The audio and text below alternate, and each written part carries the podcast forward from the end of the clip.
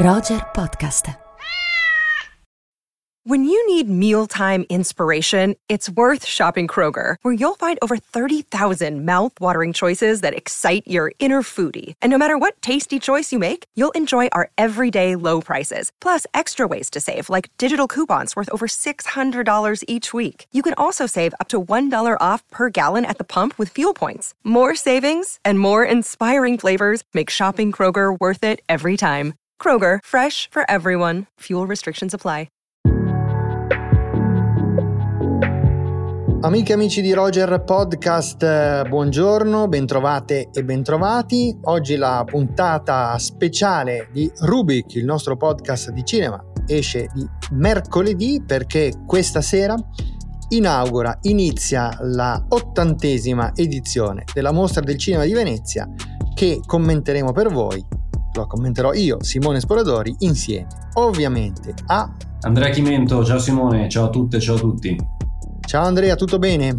Alla grande, siamo pronti per questa cavalcata di 10 giorni a Venezia. Sei approdato bene al Lido? Benissimo. Bene.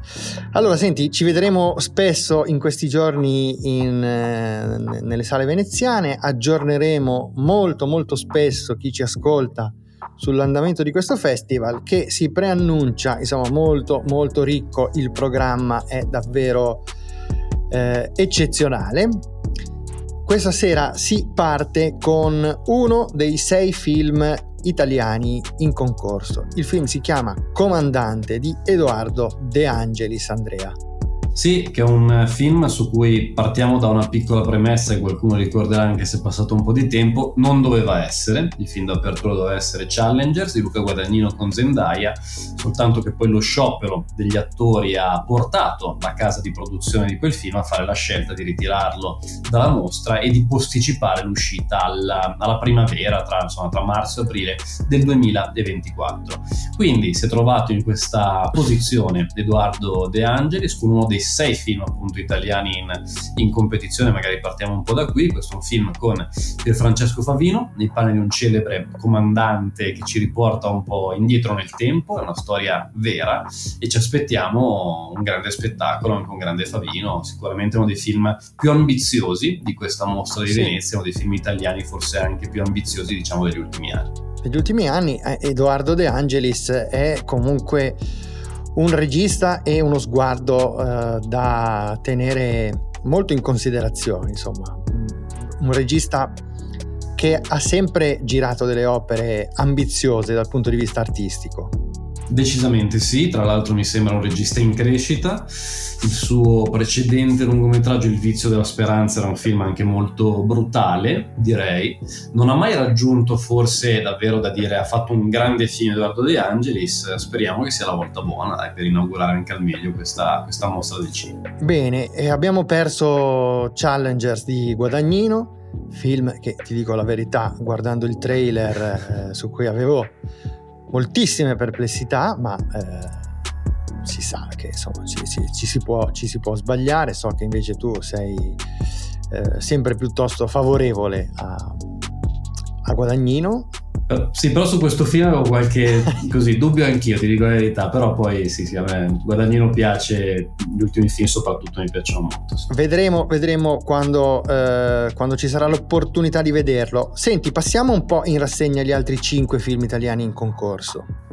Sì, parto magari dal mio più atteso in assoluto, per ecco, questioni proprio di familiarità e di am- amore per questo regista che è Matteo Garrone, un regista che, che stimo moltissimo. Io capitano. Che, Io capitano, questo film che racconta, dovrebbe raccontare appunto per il trailer che sappiamo per la sinossi, di questo viaggio di un sì. ragazzo soprattutto che da, dall'Africa cerca insomma in qualche modo di scappare, di attraversare varie nazioni, attraversare il deserto con tantissime difficoltà quindi un film sulla, sulla, migrazione, un film che mi sembra di grande attualità. Le immagini del trailer mi hanno molto stuzzicato perché ho visto anche qualcosa non soltanto magari di, di terreno, mi sembra un po' di qualcosa di spirituale, di onirico sì. e sicuramente il mio film italiano più atteso. Ti aggiungo anche, prima di darti la parola, che però sono molto molto curioso del film di Stefano Sollima, su ecco. cui sappiamo un po' meno, Adagio, che però potrebbe essere, chissà, la sorpresa del festival. Mi sembra un film dalle le prime immagini, le prime cose un po' che circolano molto, molto forte, che potrebbe destare grande attenzione.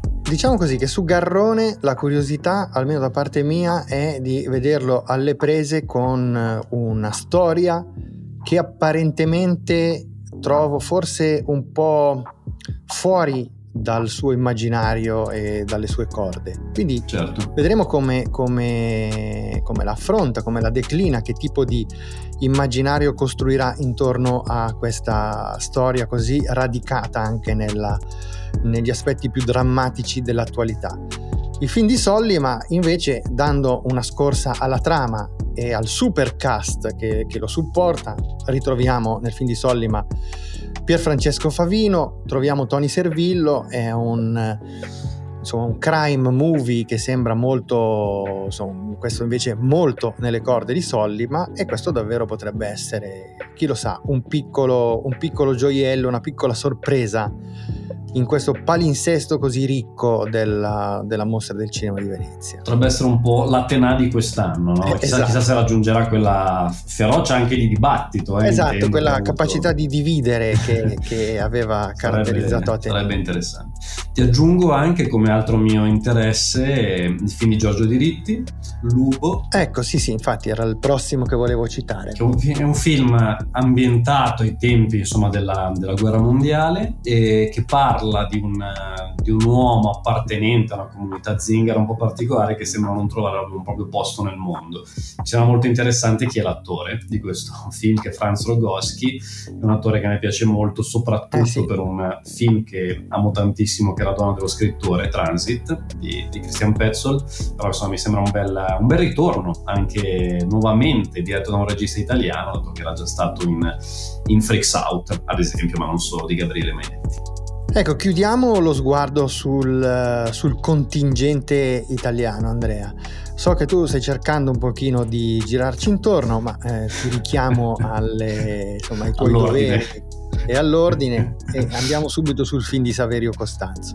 Sì, eh, Simone dice così perché non sono un grande fan di Saverio Costanzo, anzi ho, tro- avuto molta molta difficoltà con eh, quasi tutti i suoi film, soprattutto con la solitudine dei numeri primi, che era un film presentato alla Mostra di Venezia, secondo me davvero di pessima fattura e, e non sono per niente favorevole anche ad Angry Arts o ad altri suoi, ad altri suoi film, penso abbia fatto di meglio lavorando ultimamente in ambito televisivo. Sicuramente questo suo film è un film anche questo, da quel che possiamo sapere, ambizioso, un film molto... Mm, molto chiacchierato, molto pensato. Già prima dell'annuncio erano diversi mesi che un po' circolava la voce che sarebbe tornato a fare un lungometraggio eh, Saverio Costanzo che sarebbe stato presentato a Venezia. Vedremo, partiamo chiaramente senza pregiudizi, poi tu sei più positivo già di, di, di base su di lui. Vediamo un po', dai, speriamo, speriamo mi debba ricredere su, su questo regista. Ecco, e ti invito a partire senza pregiudizi anche su Enea.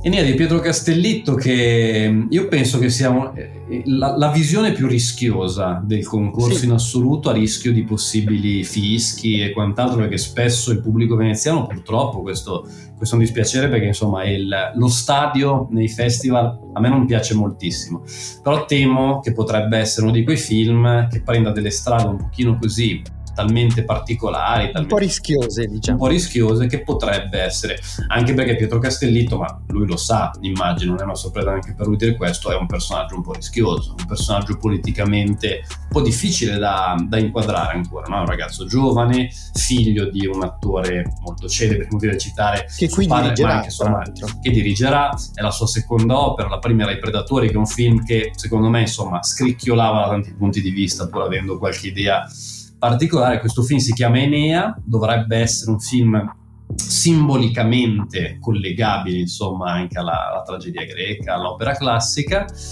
Vedremo, vedremo. Secondo me siamo un po', un po', a rischio o di una grande cosa o veramente di un film che potrebbe non piacere. Bene, e allora il film, il, il contingente italiano è piuttosto nutrito. Ammazza. Sei film in concorso non si vedevano da un bel po' di tempo. Però ci sono altre eh, nazionalità che direi sono ben rappresentate su tutte, al di là da, appunto dei, diciamo così, dei padroni di casa, vedendo mm. il festival così in un'ottica un po' sportiva, ci sono, eh, c'è il contingente francese che ha un, un buon eh, una buona rappresentanza, non solo in termini numerici direi, ma anche e soprattutto in termini di nomi messi in campo. Decisamente sì, allora il film forse più sorprendente che sia in concorso visto diciamo un po' il crollo verticale recente della sua carriera, oggi parlo bene di tutti. Luc Besson è un regista che ha fatto delle cose molto importanti negli anni 80, all'inizio degli anni 90, il cinema du Luc di cui facevano parte le Oscar Axe, Beinet e anche lui ha davvero creato un'estetica un po' nuova in quel periodo. Poi Besson ha avuto un crollo negli ultimi vent'anni davvero difficile da pensare di ritrovarlo nel concorso di un grande festival. Sei più generoso di me però nella lettura. Ah sì, addirittura. Ma, ho sempre vabbè. piuttosto detestato. Perfetto. E arriva questo Dogman um, su cui ci aspettiamo curiosità, diciamo così, sì. un film che parte con buone premesse action di ritmo, di recitazione. Hai visto Vabbè. il trailer? Ho visto il trailer, sì, sì, sì. sì. Ecco, io... Parti male comunque. No, parto, parto, molto male. molto male, molto male. molto male. Però magari, insomma, sono lì per ricredermi. Mentre invece gli altri due registi francesi... Eh, eh sì, eh sì sono un'altra cosa, anche perché c'è Stéphane Brisé su questi canali diverse volte penso di essermi esaltato parlando dei suoi ultimi, dei suoi ultimi film, soprattutto per un altro mondo che trovo davvero grandioso. C'è questo nuovo film che si chiama Horse Saison, è un film in cui partiamo dal fatto che Brisé ha concluso questa trilogia sul mondo del lavoro che partiva con la legge del mercato, poi in guerra e poi appunto un altro mondo, si presa forse un'altra strada nella sua, nella sua carriera narrazione, chiaramente siamo molto molto curiosi di, di scoprirla e sono, cioè, metterei la mano sul fuoco che non ci deluderà. E c'è un terzo nome però. C'è un terzo nome, Bertrand Bonello, a cui anche personalmente sono molto affezionato, anche perché il suo ultimo film eh, Coma l'abbiamo avuto al, al Festival di Long Take in concorso, è stata una visione molto importante anche sì. sulla pandemia e Bonello è un regista, mm, un regista importantissimo, che ha fatto anche dei film che io, che, che io, odio addirittura, che non mi piacciono per nulla, ma... Però mai banali. Mai, mai banali, banali e ha fatto davvero delle vette importanti, io sono molto legato a Nocturama, soprattutto mi sembra un grande film sull'oggi, sulla, sui giovani di oggi e sulla, e sulla, paranoia contemporanea per tantissimi versanti. Arriva questo Labette, di cui tra l'altro ci aspettiamo anche una grande prova di Lea Seydoux, che è la protagonista. E siamo nel genere sci-fi con, sì. Con Labette. Bene, senti, ti faccio qualche altro nome perché eh, insomma questo è il contingente francese. Pa- passiamo al, al, al, gruppo degli americani. In concorso, e eh, poi ragioniamo anche sì. sul fuori concorso eh, e anche qualcosa su Orizzonti perché c'è qualche chicca sorprendente. Certo. Però il contingente degli americani, il contingente degli americani è... Ehm, molto ben rappresentato, direi c'era un po' di timore alla certo. vigilia, perché alla vigilia della presentazione del programma, perché dopo la eh, cancellazione dal palinsesto del film di Guadagnino si temeva che a causa degli scioperi ci potessero essere una serie di defezioni. Invece nel programma ci sono eh, nomi importanti. Partiamo da Bradley Cooper, che forse autorialmente è eh, tra quelli che andremo a citare quello meno importante. La sua prima regia è, è nata una stella, Star is Born, eh, presentato sempre al, al Lido, sempre alla Mostra del Cinema di Venezia, fuori concorso nel 2018, adesso torna con un altro film che ha un'ambientazione e un tema musicale, che è Maestro, sì, eh, film biografico in questo caso su Leonard Bernstein, un nome chiaramente per chi è appassionato di musica non ha bisogno di grandi presentazioni, quindi tra l'altro Bradley Cooper interpreta il protagonista, quindi c'è questo gioco ancora attore-regista importante. Mi sembra una prova abbastanza decisiva già nella sua carriera questa per capire un po' qual è la strada anche che vuole prendere da regista. Io personalmente non sono un grande fan di Star is Born, eh, assolutamente, quindi sono molto intrigato, diciamo così, da quest'opera. Spero che non prenda delle strade un po' troppo retoriche commerciali e che entri un po' magari anche nello spirito, nell'anima più profonda del, del personaggio che racconta, che è molto importante. Anche perché questa volta, insomma, è finito in concorso per quello che può significare, comunque c'è insomma crea questo delle aspettative diverse anche dal punto di vista, dal punto di vista artistico. Certo. Poi abbiamo Sofia Coppola, Andrea, che il Leone d'Oro se l'è già portato a casa un po' di tempo fa e che adesso torna con Priscilla, film dedicato alla compagna, moglie e compagna di Elvis Presley. Esatto, altro film biografico tra i vari appunto presenti in questo, in questo concorso. Priscilla Presley è un fi- cioè Priscilla, scusate, un film che parte, diciamo così, da un'idea secondo me abbastanza importante, perché Sofia Coppola è una regista di nome che ha lavorato con grandi attori. Qui gli attori e le attrici non sono noti, non sono famosi e quindi partiamo da un'idea intanto di film biografico in cui si cerca di togliere il divismo di chi interpreta per cercare di rendere ancora più credibile forse la storia di partenza. Sarà una visione così, curiosa. Sofia Coppola è una regista un po' altalenante, a mio parere. Eh sì, sì. chissà, non, non mi aspetto grandi cose, però vediamo. Ecco, ci aspettiamo grandi cose invece sicuramente da un altro biopic in concorso, che è Ferrari di Michael Mann, e ci aspettiamo non grandi, ma personalmente grandissime cose, forse il film che attendo di più di tutta la mostra, da The Killer di David Fincher. Dai, io, io, parlo di Ferrari poi ti lascio The Killer perché ti vedo che proprio lo vuoi, lo vuoi, lo vuoi, lo vuoi. scalpiti, scalpiti.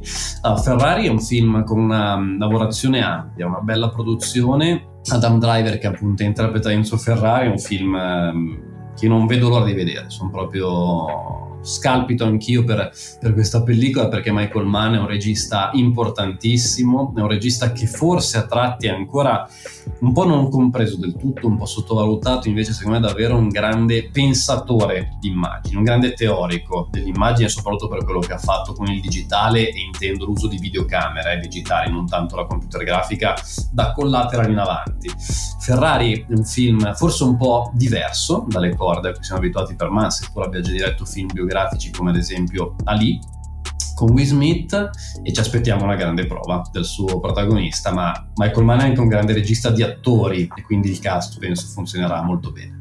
Allora, un cast eccezionale c'era anche The Killer di, di, di, Fincher, ci sono Michael Fassbender e Tilda Swinton per citare due nomi. David Fincher ha dichiarato che questo è il film che vuole girare da vent'anni, eh? si parla di un noir eh, incentrato sulla figura di un uh, killer uh, solitario che eh, insomma mh, mm, entra in uno stato di paranoia proprio legato alla solitudine del, del suo lavoro, eh, che dire Andrea, uno dei film più corti che Fincher abbia girato, supera di poco l'ora e mezza. E quindi ci aspettiamo, ci aspettiamo tantissimo, insomma Fincher eh, è un, un, regista con una filmografia davvero incredibile secondo me, cioè uno dei, dei, insomma, dei, registi che amo di più nel cinema americano contemporaneo sin, dal, dal, sin, sin dall'inizio e qui insomma arriva addirittura nel concorso veneziano con eh, questo film attesissimo. Io insomma non sto più nella pelle. Eh ci credo ci credo. Anche perché siamo se parliamo più di regia pura Fincher è uno dei più bravi registi del cinema mondiale. Proprio regia intendo tempi di montaggio tempi tecnici scelta delle immagini. Proprio la tecnica per Fincher è, è insomma è quasi un sì, così. E poi quando Fincher ha maneggiato il crime ha sempre fatto eh, cose straordinarie, sia eh, al cinema, perché eh, beh, so, pensiamo so, a Zodiac, pensiamo a Seven, ci potrebbero essere tanti altri altri, eh, altri, titoli. In termini di regia ha fatto cose straordinarie, in termini di regia ma anche di showrunning ha fatto cose straordinarie anche nell'ambito della serialità televisiva. Perché Mindhunter secondo me è uno dei prodotti Netflix più potenti degli ultimi anni incredibilmente avevano eh, sospeso la produzione della terza stagione adesso credo che si sia sbloccata insomma si tratta di, eh, di una delle, delle, visioni più importanti dell'autunno, secondo me, insomma, che ci aspettano. Assolutamente, no, poi adesso guarda, pensare veramente che avremo un concorso proprio con, stiamo citando dei nomi davvero di regia straordinari, abbiamo citato già Michael Mann, che è un regista perfetto proprio nei tempi, Stefan Brisé, sapere che c'è anche Fincher e non abbiamo ancora finito, eh, perché ne arrivano ancora veramente, stanno arrivando delle giornate pazzesche. Infatti ti cito degli altri nomi, eh, te ne cito uno che eh, invece è un regista con cui io faccio, è un autore con cui io faccio veramente molta, moltissima fatica, che è l'Antimos. Faccio fatica innanzitutto a capire come pronunciarlo, se l'Antimos o l'Antimos. Eh, questo va- vale tutto, vale tutto però faccio soprattutto fatica con, eh, con eh, il, suo, il, suo, cinema, Andrea. Ti confesso questa cosa. Ma ti capisco, diciamo che io ho una... come dire, c'è Lantimos è un regista su cui mi è capitato anche di fare dei corsi, lavorare molto, perché penso sia un regista molto da interpretare, no? molto ricco, molto da analizzare. Sul lato più, diciamo, empatico verso i suoi film, soprattutto nei film di lingua anglosassone, anche io faccio molta fatica. Io lo, lo amavo molto, soprattutto per un paio di film fatti in Grecia. Sono molto interessato però nuovo film che tra l'altro uscirà poi nelle sale tra qualche settimana che Povere Creature, film della Disney, tra l'altro, come produzione alla base, e pensare a chi come me, poveraccio, vedeva Kinodontas e se ne innamorava, pensare che un giorno Lantium sarebbe lavorato in relazione alla Disney, veramente, mm, non so, sembra di essere in un altro universo. Comunque va bene così e Povere Creature è un film che sembra una sorta di storia un po' alla Frankenstein, no? al femminile, diciamo così, una, una, giovane donna viene riportata in vita da uno scienziato, alla base c'è un, un romanzo di Alasdair Gray, penso si uh-huh. pronunci così, la protagonista è Emma Stone, è un film che sembra giocare molto con un'estetica decisamente appariscente e penso che sia un film un po' da, da dentro fuori, che possa essere molto amato o molto odiato, la vedo un po' così. Sì, che è un po' il destino delle altre opere anglosassoni di, di, di Lantimos. Forse la favorita era per certi versi un film un, un pochino più ecumenico, eh, sì, anche perché, sì, sì, fammi dire questa cosa che mm, per me è un po' il cuore del problema. Era un film un pochino meno presuntuoso, un pochino meno supponente, un pochino meno snob dei precedenti. Io trovo francamente intollerabili The Lobster e il sacrificio del, del cervo sacro invece sono mm, trovo molto più interessanti ma credo che, che tu ti riferissi a questi insomma Chinodontas e Alps che sono opere sicuramente più ehm, più interessanti e un pochino un pochino più sincere un pochino meno compiaciute di quello che succede dopo, soprattutto un po' meno artefatte sicuramente. Artefatte nel... Però veramente l'Antimos che lavora per la Disney, cioè non so, è un mondo strano Simone in cui viviamo, È un mondo strano, però chissà se è eh, parte, in realtà io credo che, che vada inquadrato e forse sta qui la stranezza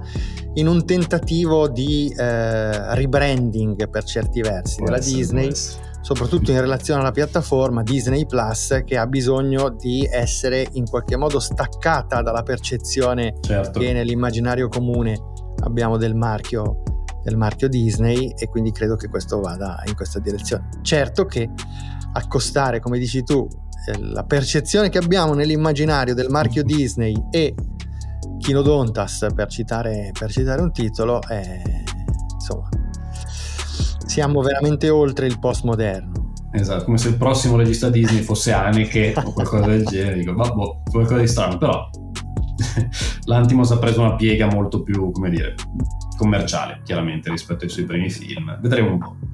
Senti, non abbiamo finito però con i grandi nomi in concorso, non abbiamo finito perché dal Giappone Amaguchi eh con titolo italiano Il male non esiste è un altro film che direi ha un livello di attesa piuttosto alto, Andrea.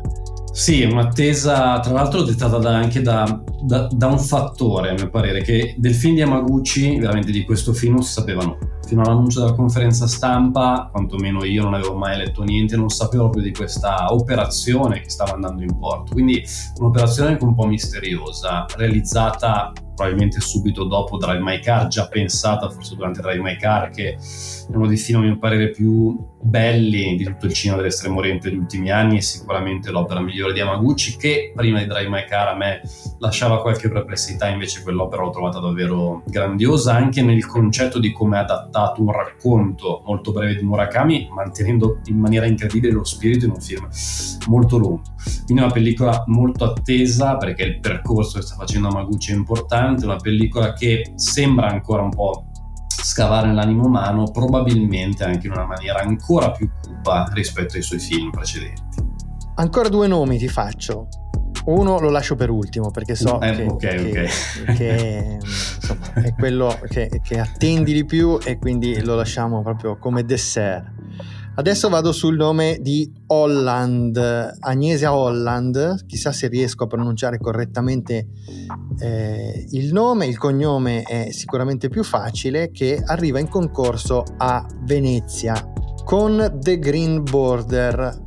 Sì, diciamo che c'è questa particolarità al, um, all'interno del concorso veneziano. C'è una presenza importante della Polonia, perché Agnieszka Holland è chiaramente una regista che ha fatto delle cose molto interessanti in passato, soprattutto anche in relazione al comprendere un po' meglio alcuni aspetti della sua, della sua terra. E qui in questo film, chiaramente non avendolo ancora visto, è però per quello che possiamo sapere, si va a raccontare il tema di rifugiati siriani, addirittura, di altri personaggi che si vanno un pochino a conoscere al confine tra Polonia e Bielorussia. Chiaramente siamo in un contesto storico, quello attuale, in cui questo tema geografico è importantissimo. Mi piace anche ricordare che nel concorso c'è un'altra regista polacca che è Malgorzata Zumowska, molto spesso presente nei concorsi del, del Festival di Berlino, che ha fatto delle belle cose anche lei in passato e chissà che questa doppietta appunto polacca di, di loro due dentro il concorso possa generare una certa attenzione, magari anche un po' sorprendente. Bene, ti sei meritato la Rain. Po- po- posso parlarne? Vai. e il Conde. Il Conde è il mio film in assoluto più atteso del festival, anche se è difficile fare una classifica perché veramente ci sono dei nomi che io amo tantissimo per la Rain, chi segue Rubik sa che io e Simone siamo spesso un po' a dibattere ed è una cosa che mi piace molto come sono i film di Rain confrontarmi con, con, te. Questo è un film che parla di vampirismo in senso politico di un immaginario Pinochet vampiro adesso provo chiaramente un po' ad anticipare alcuni concetti che continua forse nel corso degli anni dei secoli a voler portare avanti le sue idee dittatoriali. Mi, mi aspetto un grande Alfredo Castro poi chiaramente sarà un film che appena lo vediamo ne parleremo di più perché credo anche che leggere la sinossi, che più o meno vi ho detto, ma altre cose possa non bastare, bisogna un pochino viverlo nel bene o nel male, eh, chiaramente. Però Andrea ci tengo a precisare che il, eh, il, diciamo, gli elementi di discordia sulla Rain sono limitati, sono limitati, al, sono limitati a Spencer e forse un altro film eh, che non amo molto di, di Larrain è No. Sì, sì, sì, i giorni, no, i giorni dell'arcobaleno in italiano. Per il resto io sono un grandissimo fan di, di Pablo Larrain, so, cioè, i, i, primi, i, primi, due lungometraggi che ho visto del regista cileno eh, Tony Manero e, e Post Mortem sono, insomma, delle, sono state delle visioni veramente folgoranti così come eh, il club a, che insomma visto qualche anno dopo a Berlino eh, Neruda trovo un film, lo trovo un film eccezionale Jackie lo trovo un film straordinario insomma la Rain è un regista che, che amo moltissimo anche nel suo bizzarro e per certi versi improbabile esperimento musical Ema. Che, Ema che, che, che, però era un film, come dire, felicissimo, vitale, cioè felicissimo nel senso riuscitissimo, vitale, eh, pieno di, di, di, energia, insomma è un film mh, mm, notevole. Bene, Quindi, bene. Sono rimasto traumatizzato da Spencer, allora ho fatto solo troppo, Spencer solo, ci, solo ci, ci divide un po'. Senti, andiamo a fare un'incursione nel ricchissimo fuori concorso. Sì, ma guarda, qui c'è. potremmo quasi rifare il giro perché ci sono dei nomi veramente impressionanti. Partiamo dai due reietti. Dai due reietti, ok. Roman Polanski e Woody Allen eh, rifiuta- rifiutati a Cannes ufficialmente per questioni per cui Thierry Fremont aveva un po' dichiarato che sarebbe stato, la vado un po' a parafrasare quell'intervista, ma un po' stato meglio viste le polemiche che ci sono, evitare di aumentare le polemiche attorno a questi film presentandoli. Sono entrambi a Venezia, entrambi appunto come dicevi fuori concorso e qui Barbera si dimostra sempre un, eh, come dire, un, un grandissimo lo dico in senso calcistico, opportunista, no? Certo. Eh, vedo Barbera come Inzaghi che, che, che, mette in porta tutto quello che... che tra, tra, Netflix e i rifiuti. Eh, esatto, esatto. e lui li, li piazza in porta. ecco, ehm, diciamo che allora, del film di Woody Allen credo che possiamo già un po' immaginarcelo, nel senso che sembra un po' una storia un po' con alcuni riflessi alla match point, una storia un po' sentimentale, ancora dei giovani, siamo a Parigi, siamo in Francia, possiamo un po' metterlo, diciamo così, nel novero di film di Allen degli ultimi anni, degli ultimi decenni e speriamo chiaramente sia tra, tra, le cose più belle come modalità. Invece sul film di Polanski può succedere di tutto, cioè dobbiamo essere pronti, lì può veramente capitare il capolavoro del festival oppure magari il film peggiore dell'anno potrebbe essere entrambe queste cose. Palace che parte con delle premesse davvero molto estreme. Siamo in un film che mi sembra strizzi molto l'occhio a tante cose che Polanski ha già fatto in passato nei confronti anche di, come dire, opposizione alla borghesia in senso anche un po' grottesco. Siamo in questo grande palazzo, grande festa, in un momento epocale per la storia, per la storia umana e poi succederà qualcosa di bizzarro, di controverso, un po' magari anche alla Triangle of Sadness di Ostro, cioè mi sembra un po' quel tenore lì, quel concetto lì, un po' alla Buñuel per trovare un riferimento comune. Della trama non voglio sapere nient'altro, dico la verità, è un film che voglio che mi sorprenda nel bene e nel male e penso sarà una visione impressionante. Io sono veramente molto carico, ma anche a trovarmi davanti magari una cosa di... Ah, una cosa immonda. Immonda, sì, perché no? Perfetto, senti, invece forse eh, questo rischio c'è meno pensando ad altri nomi che popolano il fuori concorso, nomi che mi hanno lasciato davvero esterefatto. Allora, Richard Linklater mm-hmm. con Hitman. Sì, Dimmi qualcosa, sì, rincuorami. No, no, regista, anche qui un regista che, a cui io sono affezionatissimo. Eh sì per tante, per tante, ragioni e mi fa molto piacere vederlo appunto nel programma di Venezia. Tra l'altro, aggiungiamo come informazione, è uno dei film che Venezia mette un po' come dire in, in contumacia con Toronto, così lo citiamo anche il Festival di Toronto che partirà qualche giorno dopo Venezia. Se non si offendono gli organizzatori non di, di Toronto, perché, perché ci, sentono, ci seguono, ci seguono, li salutiamo anche. E dovrebbe essere un film particolare per, per Linklater che spesso abbiamo visto fare delle riflessioni esistenziali, no? come in Boy Boyhood come la trilogia di Prima nell'alba. Qui invece siamo in un film thriller. Siamo nel crime, siamo nel crime puro, con un investigatore, no? se non sbaglio, che appunto sotto copertura. Sì. Sotto copertura e cast di nomi poco noti, grande regista dietro il progetto, grande curiosità. Grande curiosità anche per il ritorno al lido di William Friedkin. William Friedkin con un nuovo ammutinamento del Bounty, film eh, chiaramente con una storia già, già, molto nota, Friedkin che torna al cinema di finzione addirittura dopo Killer Joe, sono passati più di dieci anni ed era un signor film. E, era un signor film. E chissà, chissà. Poi ti cito Harmony Corinne.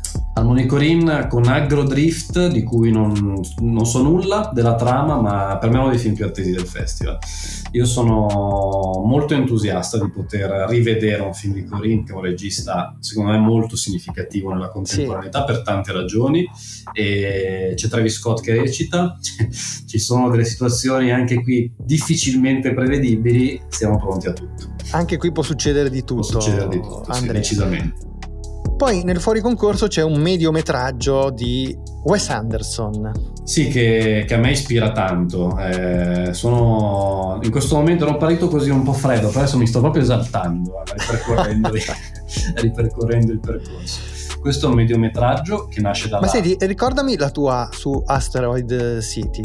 Ma Asteroid City è un film eh, su cui secondo me bisogna un attimo fermarsi a riflettere dopo averlo visto. Un film ehm, che mi convince a metà, proprio come giudizio, diciamo che è un film poco più che sufficiente a mio parere, magari 7 su 10, un 6,5. Però secondo me Wes Anderson, come è sempre stato in realtà nella sua carriera, è un regista molto più teorico di quello che sembra. Stereo City per me è un film con delle grandi lacune, diciamolo, che però fa molta teoria cinematografica. E Wes Anderson, magari ci dedicheremo una puntata un giorno, per me è uno dei pochissimi eh sì. registi attuali, insieme tra l'altro a Christopher Nolan, di cui abbiamo parlato poco tempo fa, che ragiona sullo schermo che ragiona proprio su cosa inserire e dove inserirlo sullo schermo, sui formati, su questo aspetto. Senti, non è finita qui però sul fuori concorso. Non è finita qui, no. Non è finita qui, perché qualcosina su Liliana Cavani, che con l'ordine del tempo dobbiamo dirlo, perché anche questo è un ritorno molto importante. Un ritorno importante, tra l'altro, ehm, come dire, Liliana Cavani anche, anche premiata no? a Venezia, regista che oggi è stata magari un pochino così dimenticata dalle nuove generazioni, quindi anche molto un piacere eh, ritrovarla in, in questa produzione in cui ci saranno Claudia Girini e Alessandro Gasman, film drammatico, esistenziale, ma forse ci sarà anche un po' di fisica quantistica, visto il materiale sì. di partenza, è tratto da un libro di Carlo Rovelli, no? se, non, se, non, ricordo male. Carlo Rovelli e sono più di vent'anni che eh, Liliana Cavani non gira eh, cinema di fiction. Eh sì, eh sì, quindi è un, insomma, uno dei tanti graditissimi ritorni, graditissimi ritorni. E poi altri, altri nomi, eh, non so che cosa tu voglia commentare, insomma, da Alex Della Porte, Quentin Dupieux, eh, ah. insomma, Cedric Kahn, più, chi più ne ha più ne metta. Questo per limitarci al, al fuori concorso, concorso di fiction. Di fiction, assolutamente. Perché, Perché poi... poi... c'è tutta la sezione documentari su cui ovviamente troneggia Friedrich Weisman con un progetto che a me ispira tantissimo perché una delle mie grandi passioni è la cucina, i ristoranti e quant'altro. Qui entra dentro la cucina di un ristorante eh, tristellato, se non, se non, ricordo male, comunque super famoso francese, parigino e sarà un film anche questo molto lungo e sono molto molto incuriosito. Senti, la sezione Orizzonti ha tante cose nel paniere che potrebbero stupirci, che potrebbero sorprenderci. Sicuramente una cosa che ci sorprende prima di vedere qualunque cosa è un film di Tsukamoto nella sezione Orizzonti. Sì, ehm, Tsukamoto re- regista anche qui, cioè, veramente questa Venezia è piena di miei amori, anche a volte... No? È un primo amore quasi, un primo no? amore, un primo amore, sì, sì, sì, sì, ho fatto un, un libro su Tsukamoto proprio in giovinezza e mm, mi stupisce... che parli come se fossi... Eh, ma sì, ormai siamo, andati... critico ottuagenario. fatto ai tempi universitari, durante l'università, okay. durante l'università insieme a Paolo Paracchini, uno dei miei più cari amici e colleghi. Lo, lo salutiamo, che ci, ascolta. ascolta. E, um, questo film, diciamo che Scamoto è già stato in orizzonte anche in passato e lui ha sempre, diciamolo, anche l'umiltà, non essendo, insomma, come dire, un regista di premiare, essendo un grandissimo autore, anche di accettare di non essere sempre in concorso è un rischio un po' per Barbera e selezionatori averlo messo lì perché Tsukamoto si porta dietro davvero una fanbase devastante. A Venezia è sempre le proiezioni quelle eh con sì. i suoi film più vive, diciamo così, quindi ci aspettiamo grande, grande, entusiasmo, grande frenesia, grandi urla, tra cui ci sono anch'io, eh, tra cui in quella, in quella squadra, chiaramente per questa, per questa nuova pellicola che si chiama Shadow of Fire, che dovrebbe essere una nuova una nuova riflessione di Tsukamoto attorno alla guerra, come quelle che aveva fatto più recentemente, soprattutto con Fires on a Plane, che era un altro film presentato a Venezia.